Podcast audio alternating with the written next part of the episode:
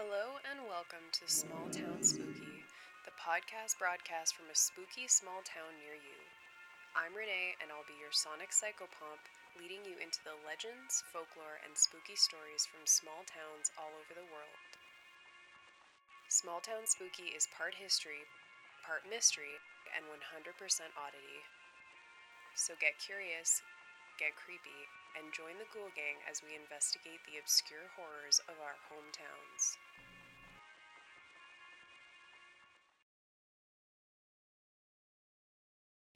Hey, Ghoul Gang. Welcome back to Small Town Spooky, the podcast delivering the chills, the thrills, and the very upsetting historical context of your favorite small town ghost stories. It's so good to be back. Thanks for sticking around with the show after last week's delay. I am hopeful it won't happen again, though sometimes the howling madness just gets to you, you know? Also, I really didn't factor in how much traveling on the holiday weekend in October would cut into my pod production time. In other news, I am truly flabbergasted by the fact that Small Town Spooky is already up to over 260 streams. Thank you so much for listening. I also want to give a special thanks to my friend Natalie for helping me sort out the pronunciations of First Nations words and names for this week's episode. I did not know there were First Nations language portals and dictionaries online with audio clips, and they are incredibly helpful. Just a reminder that if you like what you hear in this episode, please leave a review on iTunes, subscribe wherever you get your podcasts, and spread the word around about Small Town Spooky. You can also email smalltownspooky at gmail.com with your thoughts, stories, or any topics you might like to hear on the show. The poll for an upcoming episode topic on Small Town Spooky is still going on the website.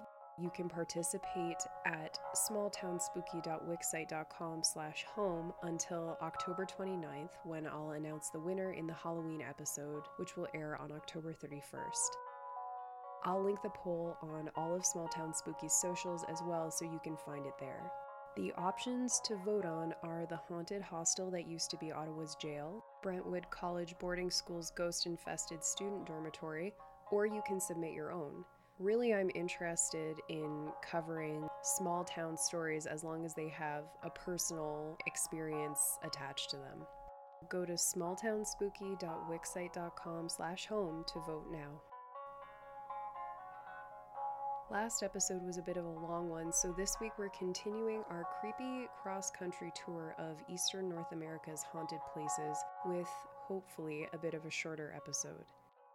If you've never spent any time in the wilds of Canada, I can tell you it is disorienting. As a kid, my parents used to take me and my siblings camping in Ontario's national parks. And then when we got older, we'd go out on the water in the Georgian Bay area, which is on Lake Huron. Sometimes we'd camp overnight on the little islands out there. It was so remote and just seemed completely untouched by human beings.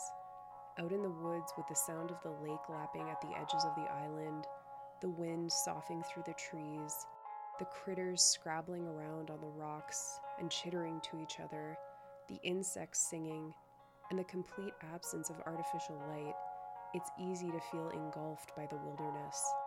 I can't imagine what it was like for the first colonial settlers exploring parts of what would eventually become Canada, especially if they were coming from villages in areas of the UK with a milder climate. Don't even get me started about how lost those first explorers would have been without the First Nations people to guide them. But today's story is, as so many ghost stories, and let's be real, stories of colonial settlement are, about the horrors inflicted on people by other people. Now let's ghost into it.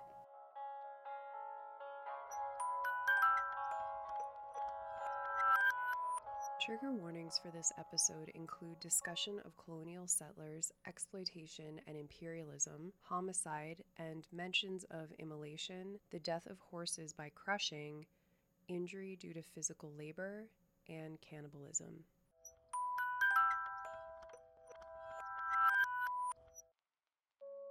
East of Maine, where the tip of North America juts into the Atlantic Ocean, New Brunswick is nestled like a cap, crowning the landmass.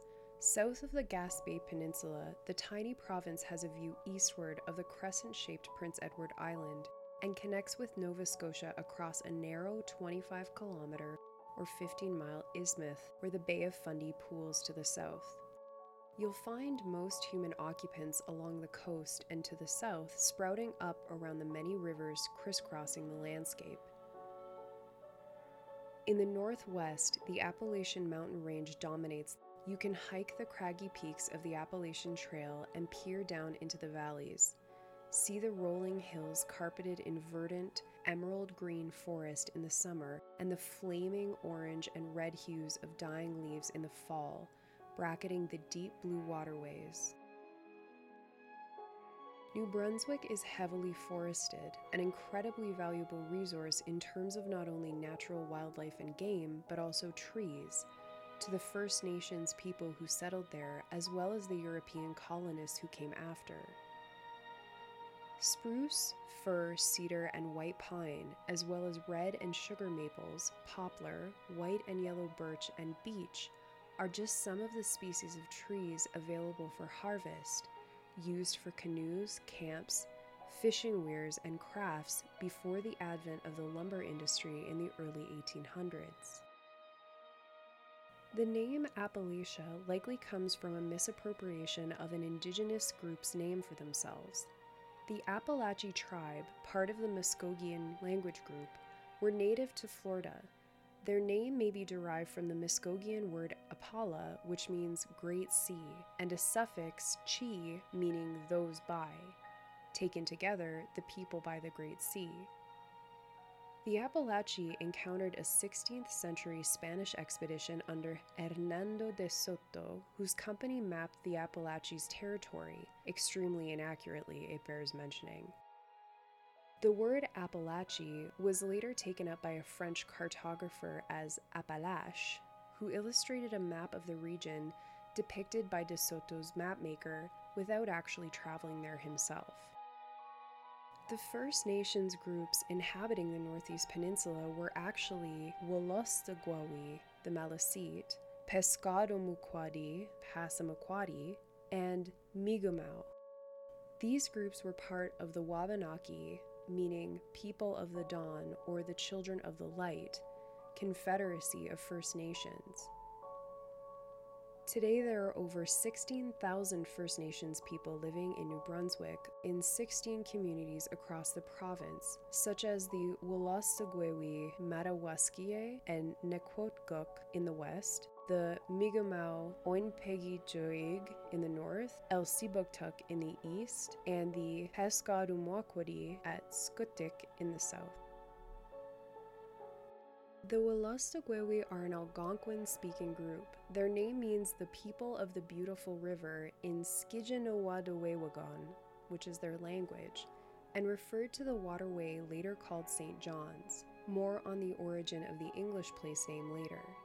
They were referred to as the Maliseet by the French, who had inquired of the Mi'kmaq what the Wolastoqiyik were called, and given the Mi'kmaq word for the other group, Malasit, which means progressing slowly in Mi'kmaq, which was understood by colonial settlers to mean slow or broken talkers.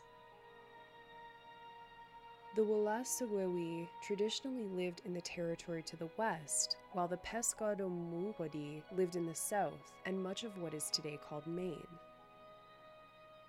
The Mi'kmaq were most populous in the east and settled over most of what is now New Brunswick. They are referred to as the Micmac or the Mi'kmaq in certain regions. The Mi'kmaq word for their own people is Elnu or Innu, and the name Micmac was first ascribed to them in writing in 1676 by a French settler. According to the history set out by Daniel N. Paul in We Were Not Savages, the word may be derived from Megumawach, which was understood to mean people of the red earth. Prior to colonial contact, the Mi'kmaq lived in self governed districts in small villages with shelters made of timber and animal skins, and practiced subsistence farming, hunting game, and fishing, including constructing permanent and potable fishing weirs. They liaised with other First Nations groups who were part of the Wabanaki Confederacy and migrated seasonally from the interior woodlands to the coastline. The Mi'kmaq were accomplished artisans and craftspeople and incredibly talented seafarers who navigated the Atlantic Ocean in sea canoes. They originated a glyph based writing system that they would inscribe on rocks or pieces of birch bark with bits of charcoal, referred to as Gomgwijawigagan, or suckerfish writing, in reference to the suckerfish, which would leave distinct traceries on the river bottom where it passed over the mud in search of food. When the French arrived in the early 1600s, the Mi'kmaq were welcoming and helpful. Their own legends seem to have foretold the arrival of pale skinned men with blue eyes. Without the assistance of the Mi'kmaq, the French settlers may not have survived the winters on the coast, or at the very least, may have survived with much more difficulty. The Mi'kmaq benefited from certain technologies shared or bartered for with the colonists, but their population was vulnerable to European diseases, which some estimates say decimated up to half of their communities. The French were some of the first Europeans to appropriate land and build settlements in Mi'kmaq traditional territory. Jacques Cartier's 1534 expedition included a stop at Gaspé, called Gaspé by the French, but the first colonial settlers wouldn't establish a successful encampment in the area until some 70 years later. In the early 1600s, our old frenemy Samuel de Champlain's expedition navigated northward up to the St. Croix River, called Skiodig in Skigenowadowagan, and appropriated land at Port Royal, south of the Bay of Fundy, on the northwest side of Nova Scotia, between Gespoetic, Land's End, and Segabenegadi, Wild Potato Area, districts of Mi'kmaq territory. Today, the majority of the settled areas in New Brunswick are on the smaller side, with the largest city, Moncton, topping out at about 110,000 people, with the two second largest, Fredericton and St. John, closer to 60,000 people. Most other towns or settlements are between 1,000 to under 10,000 people, with many of the villages concentrated on the east and southeast coasts, and through the bottom third of the province, running along the St. John's River. St. John first came to be called Rivière Saint Jean because of Samuel de Champlain, who visited the mouth of the river on the feast day of St. John, June 24th, and pronounced it thus named. Oh, to have the unearned confidence of a straight white man. The summarized version of what happened next with the French colonists in this area goes a little like this. France doubled down on its efforts to build a North American colony to rival the size of England's, concentrating its efforts in the New France, Quebec region. The French settlements in the Maritimes were pretty much on their own, where, with extensive support from the First Nations people, they established a bit of fishing and a fur trade to help eke out an existence. But because they were still technically a French colony, the settlements in New Brunswick and Nova Scotia were caught in the crossfire between New France colonists' ongoing conflict with the British Atlantic colony of New England. These conflicts would more or less come to be lumped under the title of the Seven Years' War. In the latter half of the 18th century, France and Britain were struggling for supremacy on a global level, which also involved their land claims and colonies in North America.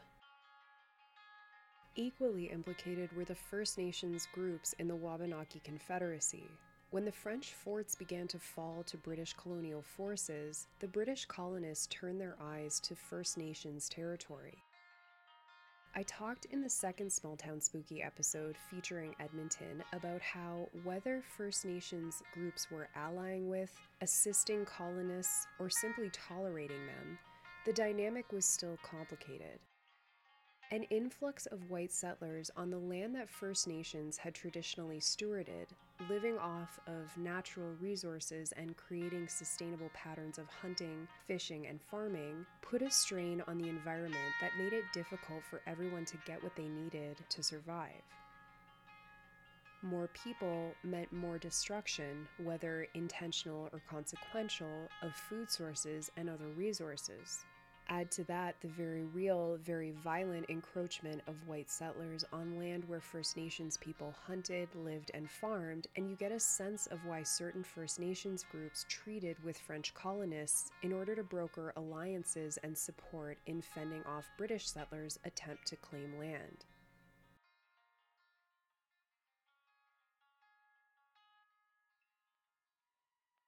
The British were successful in their defeat of the French in Canada in the Maritimes, though elsewhere on the continent is another story.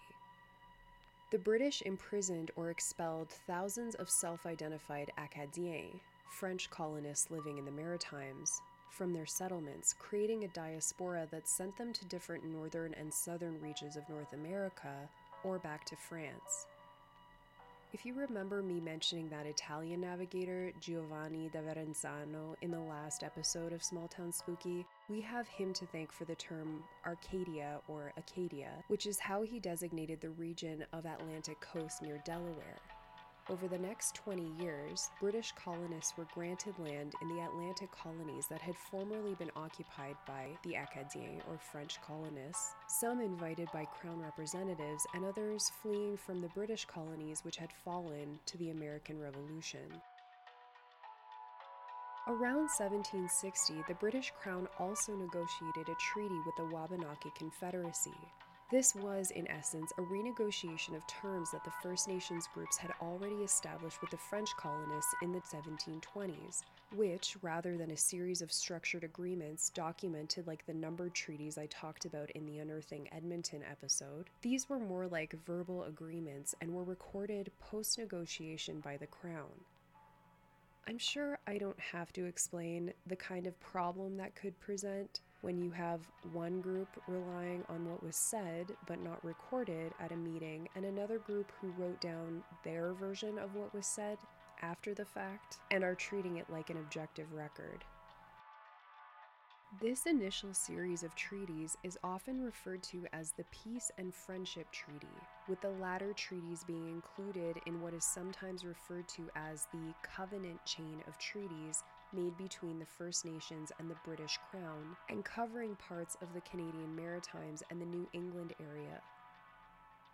There is far more about the treaties that I can cover here, but suffice it to say that one of the salient points is that the treaties did not cede traditional First Nations territory to colonial settlers. It granted them leave to occupy it, the development of the Canadian government and the imperial policies implemented by the British Crown in their North American colonies is pretty standard from there. Outright campaigns of disenfranchisement, disinformation, and flat out circumvention by white settlers led to an increasing winnowing of land that was safe for First Nations people to exist on. This passage from Teaching About the Mi'kmaq sums it up better than I could.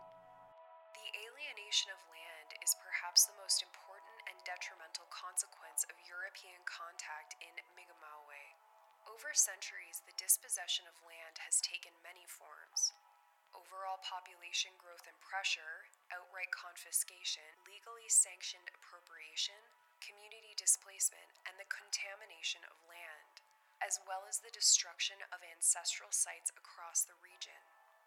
Alongside land alienation was the growth and strengthening of the concept of private property and other Western concepts of land management, which inevitably impacted the vast majority of land areas regardless of ownership.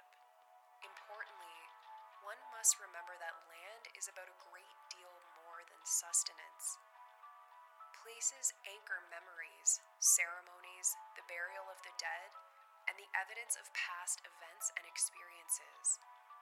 As land, habitats, and species are lost, so too are the specific cultural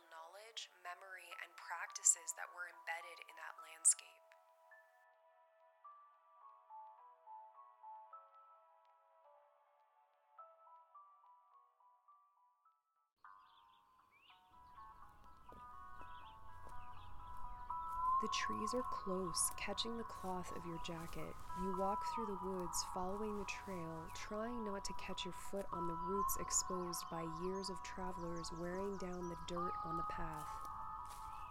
The birds call to one another overhead while a squirrel chatters on a branch below. What do they say? In the distance, you can hear the steady trickling of the stream.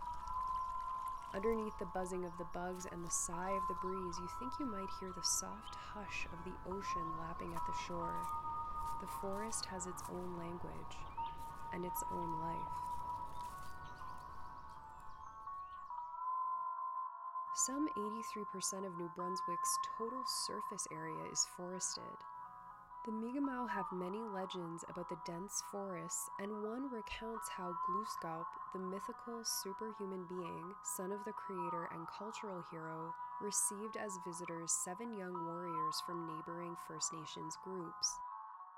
One young man was so enamored of the area that he expressed a wish to stay there forever and live for a long time, to which Glooskap responded by directing Giuk, earthquake, a personification of the natural phenomenon, to stand the young warrior up in the earth and transform him into a cedar tree. Legend has it that shortly thereafter, the wind blowing through the warrior turned tree's boughs scattered cedar branches and seeds all over the land, out of which grew all the cedar groves in the Maritimes. Peter Lewis Paul, a Woolsagog consultant, toured the Harvard linguist Karl V. Teeter through the Woolosagog or St. John's River area and took oral histories, stories, and legends from Woolosagog elders born before 1900, which they collected in the book Tales from Maliseet Country. One story, told by Charles Laporte, was about a haunting experience in the woods of Tobique River some 110 kilometers or 70 miles northwest of Dungarvon River and the Blackville area. In Laporte's telling, which I've adapted here, a young man was recently married and had a desire to take his wife hunting in the woods. They packed their canoe and set their course, heading down the river for the place where they would overwinter. When they arrived, the man set his trap out in lines by the stream for mink, the air was growing colder, with a little snow falling from the sky.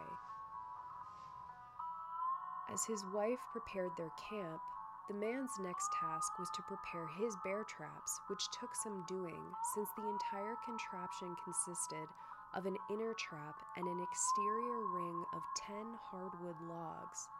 It was cold and growing dark, and the man was rushing to get it done. Before he left the traps, he took one last look and decided he'd done some shoddy work setting up the bear trap. He sidled inside to adjust the bait inside the trap and snap! When he moved the meat, the trap snapped shut and nearly cleaved him right in two. The man avoided injury, but he was now caught in the trap himself. He couldn't get free, and his wife was off at their camp, too far away to call for help. The sun had gone down when the woman saw her husband approaching the camp.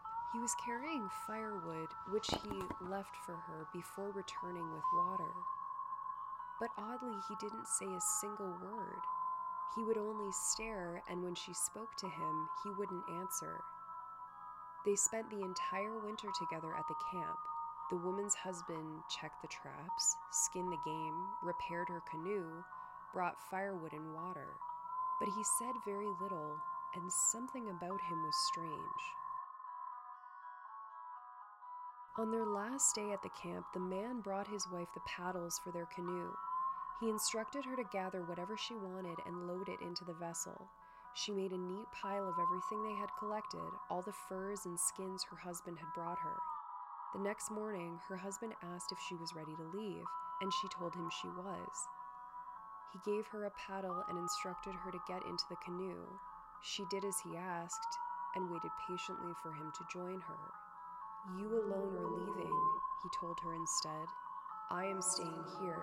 Please return to our village, and when you come back, give me a proper burial. A shiver went down the woman's spine. A burial? She looked at her husband's face, which had appeared so distant from that first day some months ago when they'd made camp and he'd returned from setting traps. I was caught in my own trap and my body is still there, the ghost told her. What do you mean? cried his wife. You have been with me in our camp this past winter. The ghost bowed his head, sorrow etched across his features, which were fading rapidly. This winter it was my spirit, not me, that has been helping you. I was given leave to watch over you for a time. Please, come back and bury me.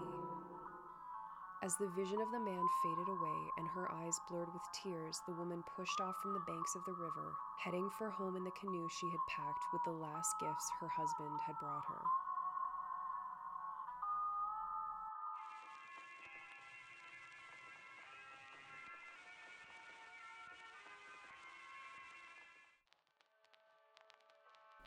In the early 1800s, Napoleon Bonaparte's naval blockade on Britain forced the crown to look for lumber outside of Europe. They looked westward to the colonies they'd constructed in North America, with New Brunswick being their main target.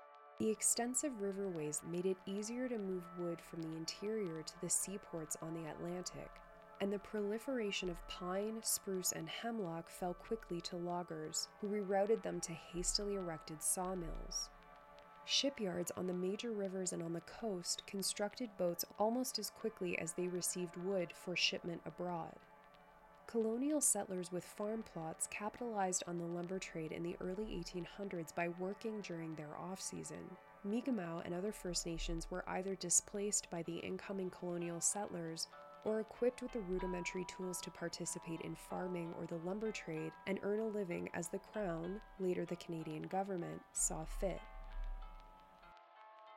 Approaching the mid 1800s, though, extensive forest clearing required that lumber companies move into more remote, inaccessible areas, meaning that they needed the upfront capital to pay for clearing streams of any rocky blockades to floating lumber via the inland waterways. The Crown was intervening too, setting tighter regulation, and the trade was yielding less profit and becoming more competitive. Rich, established companies capitalized on the lumber trade since they were equipped to buy licenses, contract lumber gangs, and erect larger, more efficient sawmills with access to proprietary ships and trains to transport their product. In the 1840s, rich, well connected Europeans, many of them Scottish, monopolized the lumber industry in northeastern New Brunswick after 1870, the railroad system creeping further and further over the continent enabled more expedient and voluminous shipments of logs to reach the ocean. The logging industry in the Maritimes wouldn't last.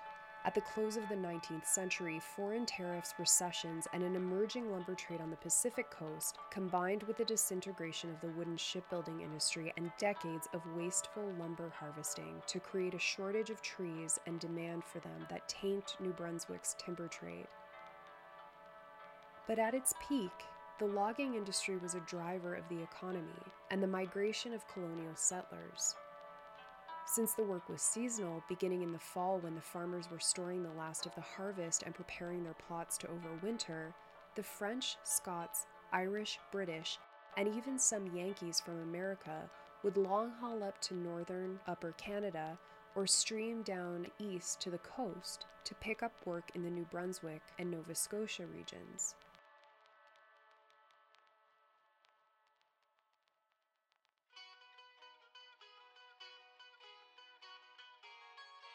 The trees were felled through the autumn by the axemen.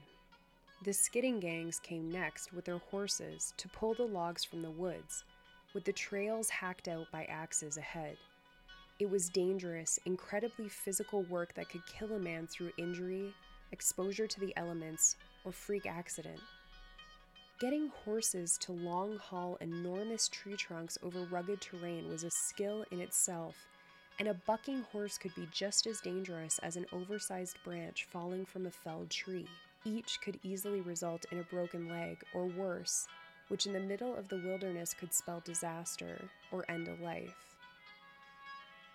Lumber gang teamsters hauled through the winter, dragging their great loads through the interior to the lakes and frozen rivers, preparing to ship them to the coast as soon as spring thaw would allow.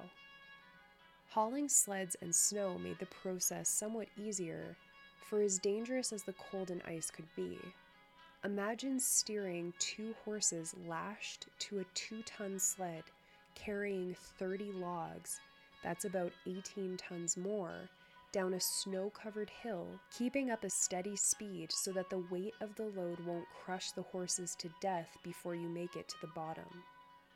Through the spring season, lumberjacks drove the logs downriver to sawmills for processing and to be loaded on vessels that would ferry them to ships waiting on the coast.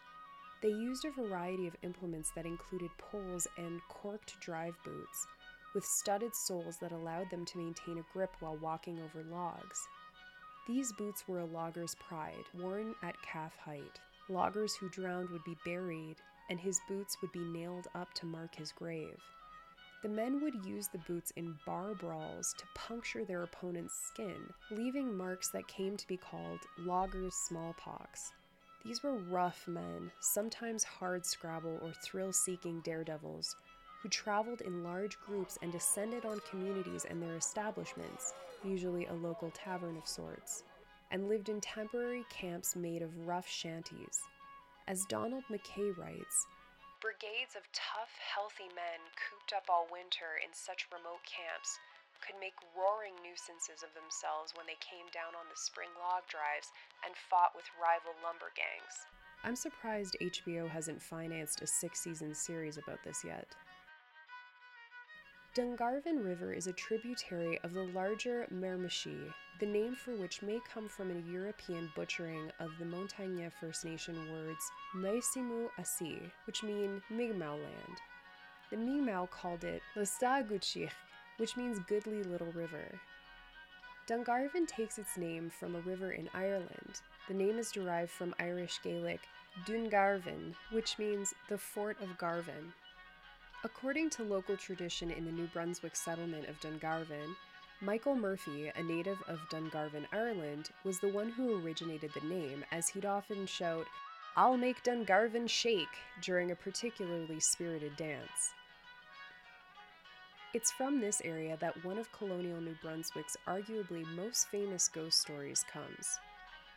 The tale of the Dungarvon Whooper, locally pronounced Dungarvon Hooper. The Dungarvon Hooper, as told in Donald MacKay's The Lumberjacks, was taken from the recollection of Tom Pond, a resident of Fredericton who heard it in a lumber camp where he went to work at the age of 15. 15! After World War I. It goes about so. The way I heard it, it happened on the log drive in the spring. On the Dungarvon River, which feeds into the Miramichi, there's a place they call Whooper Springs and Whooper Landing. There's a big spring there and a big high landing, all overgrown with trees now. That's where the Dungarvon Hooper is supposed to have put in an appearance. There must have been something because some of those old fellows weren't scared of anything. Bad old bastards, some of them. If the devil himself come along, they'd go and pull his tail. They didn't scare easy. After that drive, though, they got so they wouldn't even go in there. They were coming down on the drive, and the spring before they'd had hard driving and had left some landings, logs piled high on the shore, so this time they had orders to put those logs into the water. But by this time the logs had all settled together and tipped over onto each other.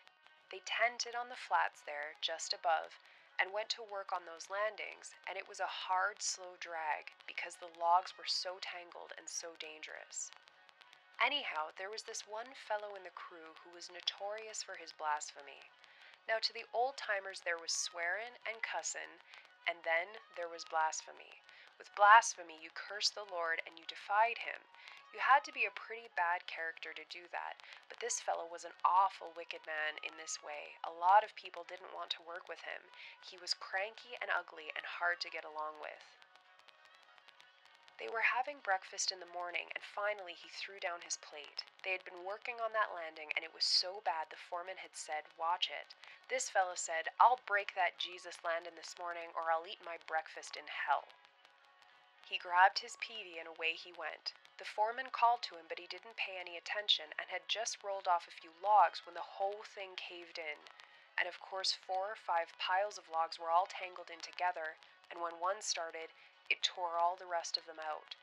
Twenty two foot logs that had stood there the whole year, and when an old landing like that tumbled, a cloud of dust come up. When the dust began to settle, they looked out and saw the logs had filled the whole Dungarvon stream. An animal or creature had come out on those logs from the landing side. A long brown animal with a great long tail and a round head like a man and short horns.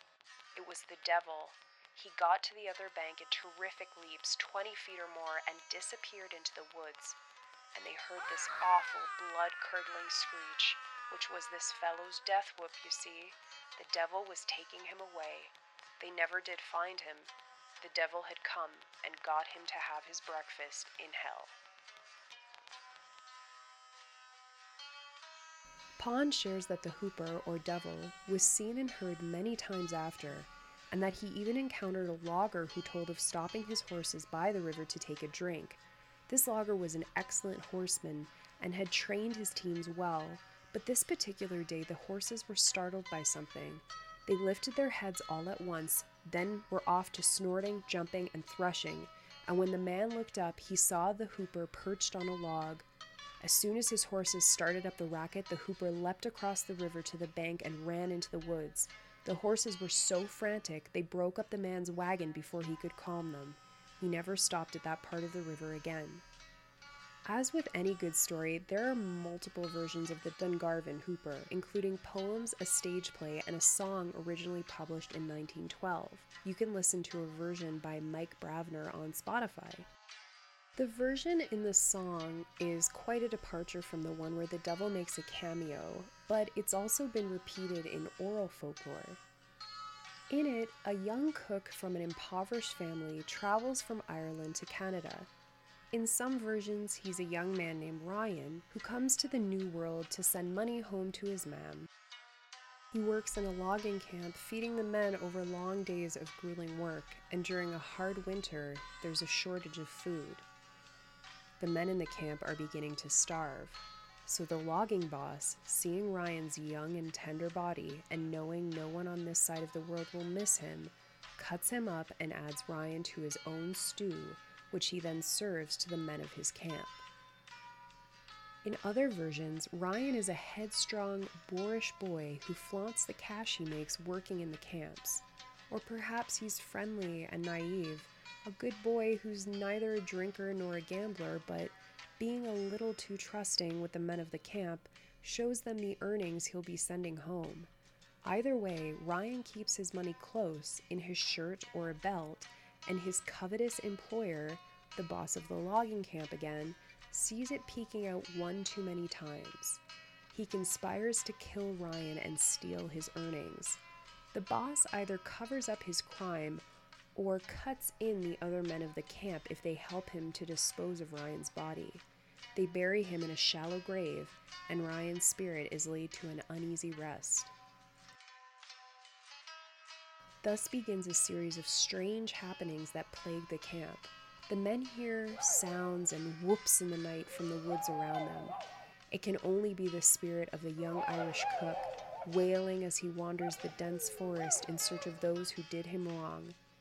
In some tellings, a Catholic priest is called in the ensuing years to exorcise the forest and bless the place where Ryan was killed but to this day, the ghostly cries can still be heard by those unwary enough to wander into the woods of Dungarvon.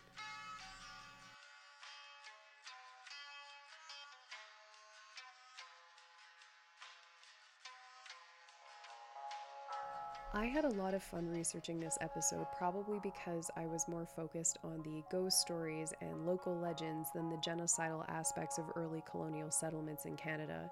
That is truly some rough stuff, and it is ongoing. I always include the sources with links in my episode posts so that you can read more about it because it boggles the mind, and there's always so much more than what I can fit into an episode.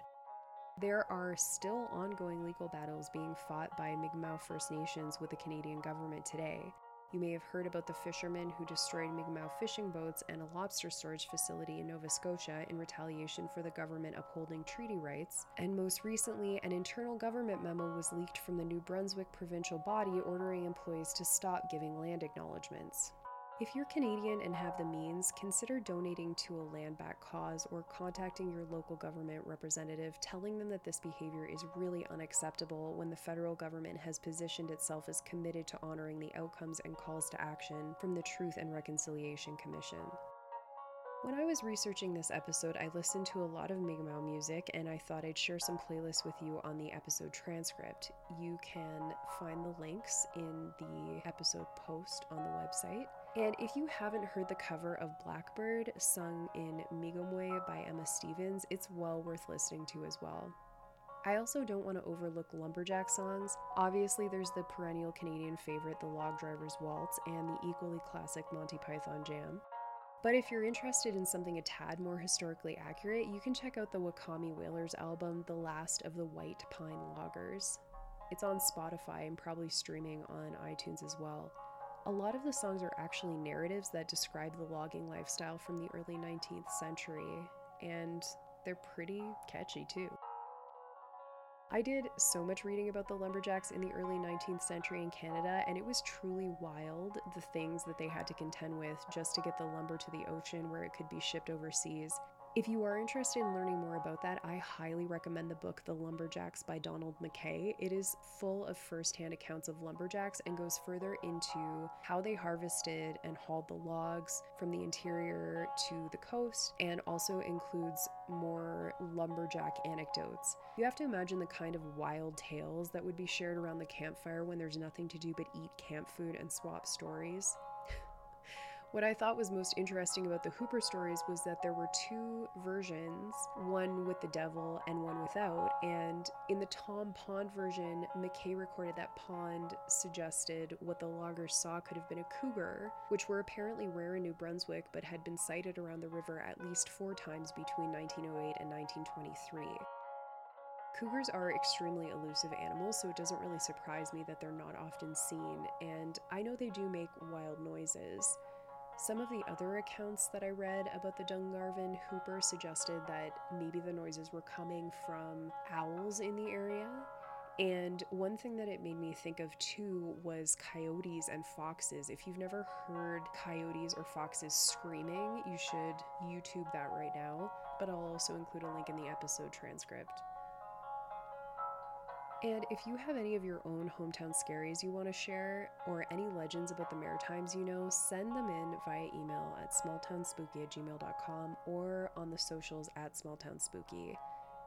We're also coming up on Halloween so fast, and I have something really fun planned for Small Town Spooky's first Halloween episode. So if you want to be a part of that, send me your best Halloween related scary story and get it featured on the episode. Until next time, thanks for listening and hope to spook you soon. Special thanks to the providers of the music for this episode. The title theme is taken from Brian Mathis's song It's Not Hard to Get Lost, which is licensed under Creative Commons Attribution 4.0, as are the background songs Meekness, Brand New World, and Smoldering by Kai Engel, Running Waters and Autumn Sunset by Jason Shaw, and Clusticus the Mistaken by Dr. Turtle. Sailor's Lament by Jason Shaw and Jig of Slurs, Dublin Reel, Mary Blacksmith, The Mountain Road by Slainte are under a U.S. Attribution Share Alike 3.0 United States license.